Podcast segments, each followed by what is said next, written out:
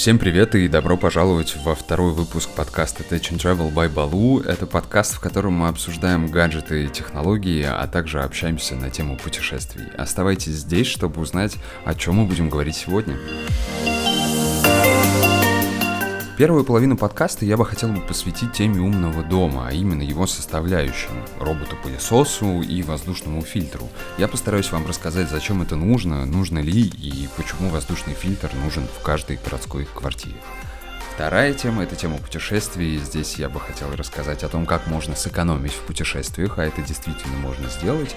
И также хотел бы поделиться одним лайфхаком, который сэкономить, конечно, не позволит, но он окупит потраченные на него средства знаниями, которые вы получите.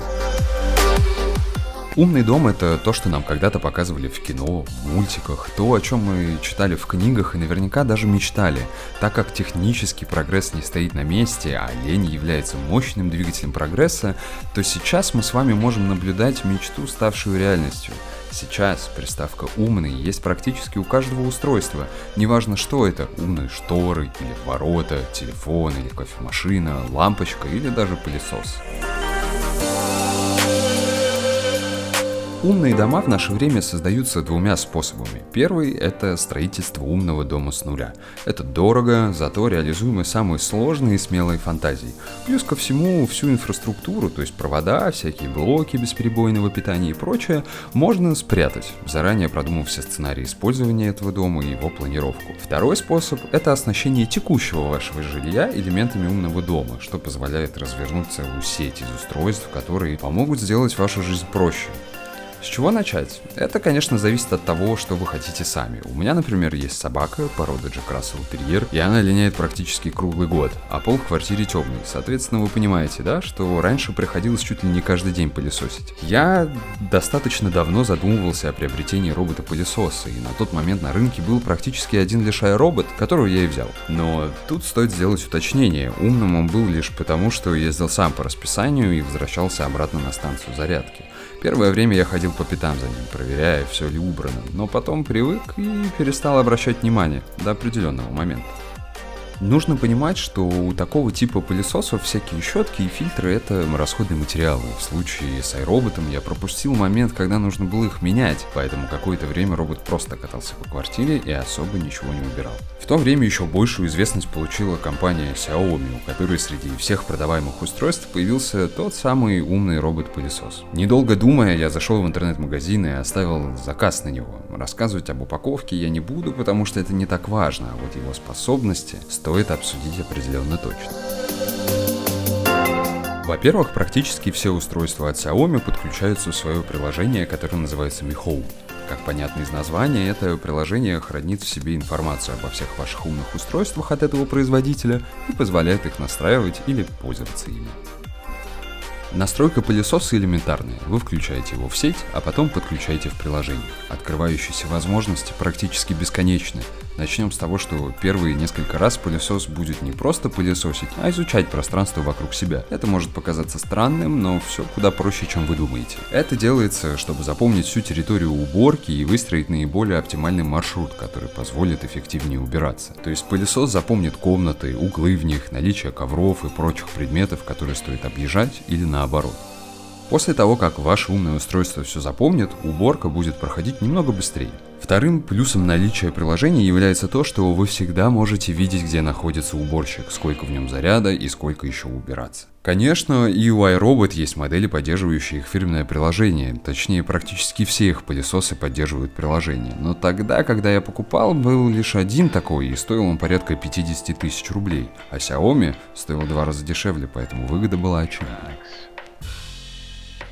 В случае, если пылесос застрянет, он пошлет уведомление вам на телефон. Вообще любая нештатная ситуация будет дублироваться уведомлением на ваш телефон. Это крайне удобно. С помощью приложения вы можете выбрать отдельную зону для уборки или настроить расписание, когда пылесосу нужно выполнять свою работу. Главное не забывать контейнер с мусором выбрасывать, который будет собран в результате этой самой уборки. Иначе рискну предположить, что пылесос сначала перестанет что-либо собирать, а потом и вовсе может перегреться. Хоть у меня такого и не было, но думаю, что прям до поломки дело не дойдет, и пылесос сам выскажет вам свою фирму. Пользуешься, а обслуживать кто будет. Все эти возможности прекрасны, но, как мне кажется, это еще не совсем умное устройство. Вот если бы можно было активировать голосом, Хотя, впрочем, такая возможность тоже есть. Сейчас это можно сделать абсолютно разными способами. Первый — с помощью Siri. В 12-й прошивке яблочная компания добавила приложение команды. Не буду говорить, что они купили готовое приложение и перелицевали под себя, но скажу, что это была ну, удачная покупка. Так вот, это приложение позволяет создавать своеобразные шорткаты или голосовые команды. То есть, например, вы говорите «Привет, Siri, к нам едут гости», и в этот момент пылесос автоматически запустится и начнет уборку. При этом вам совершенно не обязательно находиться дома в этот момент, ведь вы же обращаетесь к Siri у вас в телефоне.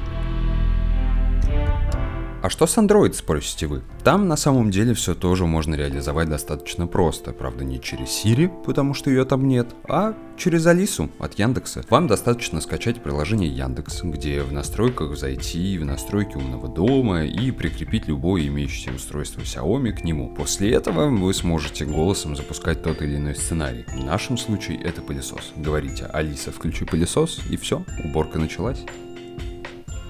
Думаю, что тему умного дома я буду затрагивать не только в этом выпуске, но и в следующем, и, наверное, через один, потому что это практически бездонная система, в которую могут входить не только устройства Xiaomi, кофеварка, лампочки, розетки, воздушные фильтры и даже датчики открытия дверей или окон. Поэтому Оставим умные лампочки на потом, а сегодня продолжим говорить про пылесос. Помните, у меня нет интереса рассказывать вам сложные вещи, но есть интерес рассказывать о них просто.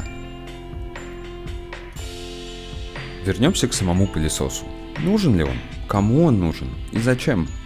Если у вас дома нет высоких порогов и слишком объемных ковров, то пылесос уже может показать себя во всей красе. Помимо щетки, которая собирает все под собой, у него есть вторая щетка, которая выглядывает сбоку и собирает мусор вдоль стен и в углах. Первое время я даже удивлялся, откуда он столько всего собрал, но плинтуса скрывает под собой много всякого разного. Если раньше с обычным пылесосом я ходил дома через день, то теперь этим занимается робот, а мне остается лишь раз в неделю пройтись мокрой шваброй и все. Наверняка у вас возник вопрос, а есть ли пылесосы, которые делают мокрую уборку? Есть, конечно есть, но основываясь на собственном опыте и наблюдениях, могу сказать, что они оставляют следы после себя, разводы, и потом приходится убираться с тряпкой после этой мокрой уборки. Такой себе. Поэтому система уборки через день с помощью робота и один раз вручную вполне себе живой сценарий использования. Кому подойдет такой пылесос? Однозначно тем, у кого есть домашние животные. Вы прекрасно понимаете, что такое полуравномерно покрытое шерстью животного и насколько потом муторно снимать шерсть со штанов или носков. Также пылесос подойдет тем, кто особо пристально следит за чистотой в доме. Вы можете выставить уборку хоть на каждый день, только не забывайте выбрасывать собранный мусор.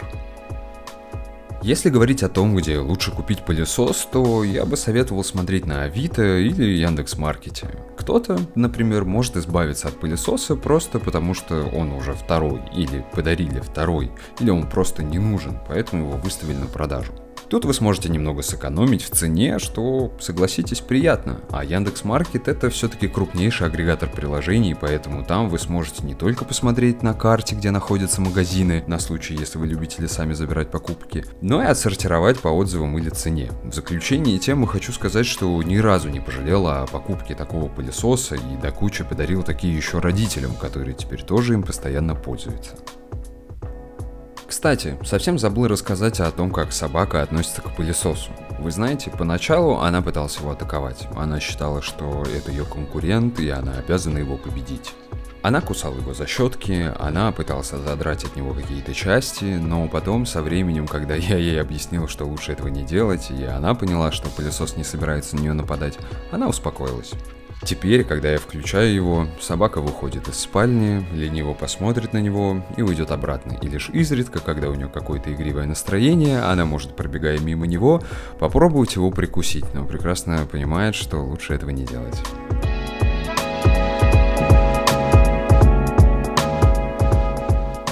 Второй элемент умного дома, о котором хотел бы рассказать, это воздушный фильтр. Казалось бы, зачем он нужен, что дышится плохо, что в нем может быть умного?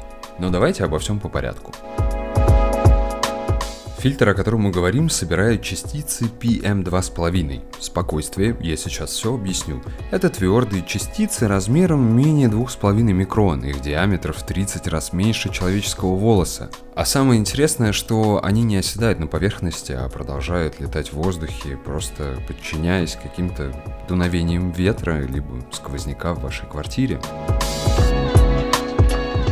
ним относится смесь частиц пыли, золы, сажи, автомобильных покрышек, выхлопа машин, асфальта и даже домов. Именно эти вещества вызывают помутнение воздуха, типичное для крупных городов. Это знаете, как дымка, которая всегда нависает над городом, но никакого запаха и вкуса у нее нет. Так вот, возвращаясь к теме фильтра, вы наверняка часто проветриваете квартиры, чтобы свежий воздух поступал в комнаты и дышалось проще. Но теперь мы знаем, что у нас содержится на улице, поэтому едва ли дышаться будет как-то иначе. Воздушный фильтр тут нужен как никогда. Его смысл в том, что он собирает частицы до определенного размера, соответственно, может собрать в себя пыль и даже некоторые запахи. У меня фильтр работает уже несколько лет, и выключал я его, наверное, лишь пару раз. Первый раз, когда уезжал надолго и понимал, что дома никого не будет, поэтому работающий от розетки прибор можно было отключить. И второй раз это когда менял сам фильтр в нем, потому что со временем он притягивает к себе много пыли и его ресурс заканчивается. А так, работает круглые сутки и отлично делает свое дело. Также, если вы дома вдруг курите сигареты, чего лучше не делать, или айкос, то фильтр вполне себе справится с задачей собрать дым и избавить комнату от неприятного запаха. Еще он может помочь избежать распространения запахов от готовки, например, чтобы вся квартира не пахла жареной курицей или чем-нибудь еще. Но в чем умность устройства, спросите вы? Да все очень просто. Вы можете настроить включение также по голосовой команде, а можете настроить включение при определенных условиях. Например, если объем тех самых частиц превысит определенное их количество, то фильтр сам включится и все очистит. При этом в нем есть несколько настроек мощности. Конечно, если включить на максимум, вы услышите шум, а вот если он будет работать на автомате, самостоятельно определяя условия вокруг, то едва ли вы будете слышать его редкую активную и шумную работу. И все же такой фильтр, наверное, даже не столько умное устройство, сколько невидимый помощник в каждодневной жизни, хотя ставить его в дальний угол я не советую, хотя бы просто потому, что он собирает воздух вокруг себя, и если две из четырех сторон будут у стены, то эффективность будет меньше. Самое интересное, что даже имея всего два устройства, можно создать вполне себе удобный сценарий использования, например, как с «Привет, Сири» к нам идут в гости. В общем, как я и говорил, тема умного дома и устройств в нем бесконечная, поэтому предлагаю поговорить про путешествия, а умные дома оставим еще на следующий выпуск. Представляю, сколькими людьми и сколько раз была затронута тема экономия в путешествиях, поэтому сразу скажу, что возможно с какими-то моментами вы знакомы, а возможно и нет. Поэтому желаю вам приятного прослушивания. Первое, что всегда играет на руку, это достаточное количество времени до вашего путешествия. Чем раньше вы начнете искать билеты на самолет, номер в отель или квартиру, тем меньшую стоимость вы заплатите. Логично, правда? Но многие почему-то игнорируют это первое правило и потом расстраиваются, что через неделю улетать, а билеты и отель дорогие. При поиске билета всегда пользуйтесь несколькими сайтами или приложениями, хоть билеты и те же, но стоимость может отличаться от сайта к сайту.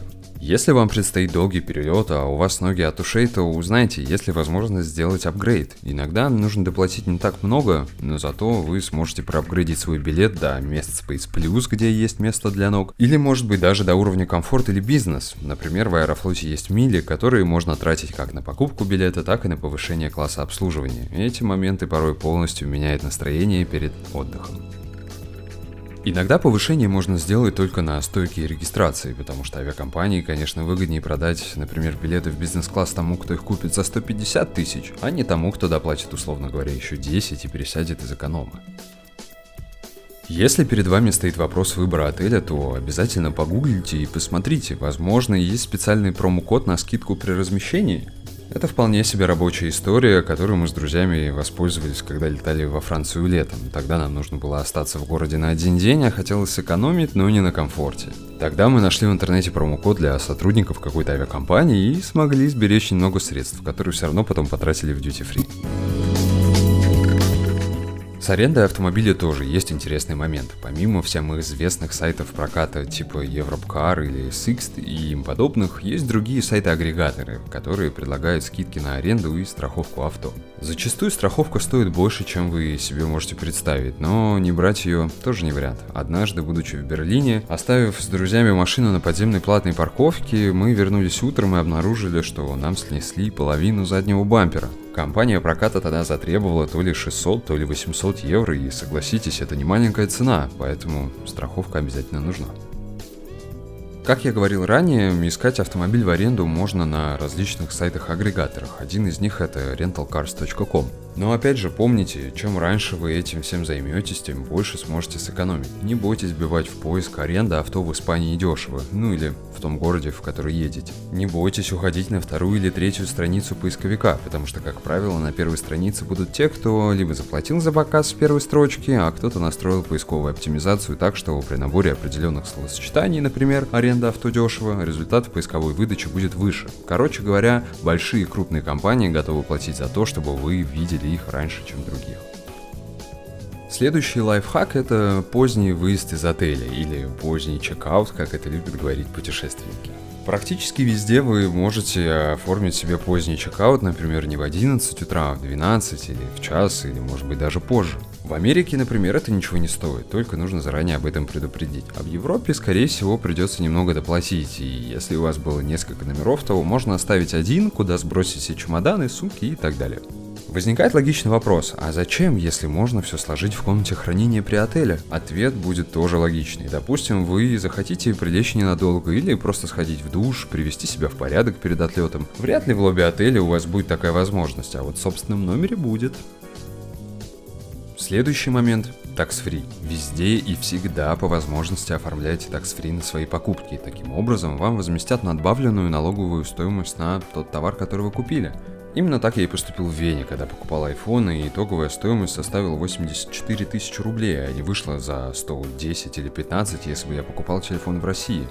А один раз, когда я ездил в Барселону, то нужно было купить подруге iPhone, при том, что старый, который кое-как работал, был у меня с собой. И знаете что? Я смог сдать его в Apple Store и получить новый телефон с существенной скидкой, поэтому всегда есть какие-то моменты, которые могут позволить вам получить вашу выгоду. Вообще, по собственному опыту скажу, что всегда надо стараться общаться с людьми вокруг, если возникают какие-то вопросы. Например, вам подскажут, как дешевле куда-нибудь добраться, и это скажет незаинтересованный в собственной выгоде человек. Поэтому вполне возможно, он знает какие-то местные приемы, которые позволят вам и покушать подешевле, или проехать до какой-нибудь достопримечательности, сэкономив несколько долларов или евро. Даже если у вас плохо с языком, скачайте заранее англо-русский переводчик в телефон. Там можно загрузить словарь внутри того же Яндекса или Google переводчика и потом пользоваться им без сети. Это удобно, особенно если под рукой нет Wi-Fi или вы не стали покупать местную сим-карту. Пожалуй, есть еще один лайфхак, которым я часто пользуюсь. Он не помогает сэкономить финансово, но полностью восполняет трату знаниями. Иногда, приезжая в новую страну, в новый город, не знаешь, с чего начать его смотреть. Список достопримечательностей может быть огромен, но вместе с этим приходит понимание, что количество туристов там может быть тоже большим. Есть отличный сайт, называется tripster.ru. Это сайт, где вы можете забронировать персонального гида, возможно, даже говорящего на вашем языке. Они предлагают разные программы с разной стоимостью и разным наполнением. Главное, опять же, делать все это заранее. Этим сайтом я воспользовался в Тбилиси, в Португалии, в нескольких городах, а также во Франции, когда приезжал, по-моему, в Лион. Чем такие экскурсии отличаются от обычных, э, которые можно заказать через туроператора? Ну, во-первых, с вами не будет толпы людей, которые будут задавать совершенно неинтересные вам вопросы, или будут громко жевать, или что-то обсуждать. Во-вторых, вы сможете с экскурсоводом обговорить маршрут. В-третьих, э, такой экскурсовод, скорее всего, знает несколько мест, которые не покажут на обычных экскурсиях. Таким образом, например, я узнал, что и можно не подниматься наверх на самом знаменитом лифте в Лиссабоне, а можно просто пройти за него, войти в дом и подняться на общественном и бесплатном лифте. Соответственно, вы не потратите никаких денег, а виды будут ровно те же самые. В общем, интересных историй, связанных с отдыхом, достаточно много, правда. Когда они все происходили, я забывал их записывать, потому что не знал, что будет этот подкаст. А сейчас некоторые из них уже не помню. В любом случае, путешествуйте, это отличные воспоминания, фотографии и эмоции. Спасибо, что послушали мой второй подкаст. Надеюсь, он получился не менее интересным. Ссылки на Инстаграм и Телеграм-канал, где в чате можно обсудить выпуск, я оставлю в описании и буду ждать ваших отзывов и предложений.